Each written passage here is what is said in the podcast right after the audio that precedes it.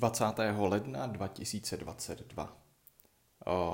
Kromě pracovních věcí, které jsem řešil úplně stejně jako včera, to znamená příprava, překlápění nějakých e-learningových kurzů, které jsme již v práci v minulosti tvořili, tak se odpoledne neslo v duchu podepisování smlouvy k novému podnájmu, k novému bytu, takže už ofiko bydlíme v novém, respektive eh,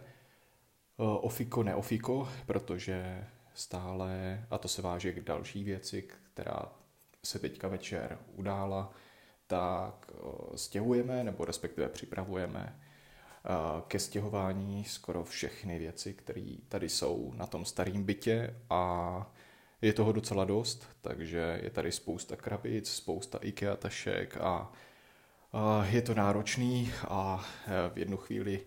jsme se s Tereskou nepochopili ohledně krabiček, který měla nachystaný, že ještě tady na tom starém bytě zůstanou, aby jsme je když tak mohli využít. A, a já jsem si myslel, že má ještě krabičky někde jinde a podobně, takže taková trošku schýza, nicméně nabalili jsme pěknou řádku věcí a zítra nejspíš budeme stěhovat během dne, spíše během odpoledne, takže uvidíme, jak to půjde a doufám, že nepadnu za vlast, tak říkajíc, a že všecko dobře dopadne, tak mi držte palce a já se teďka jdu odebrat do postele a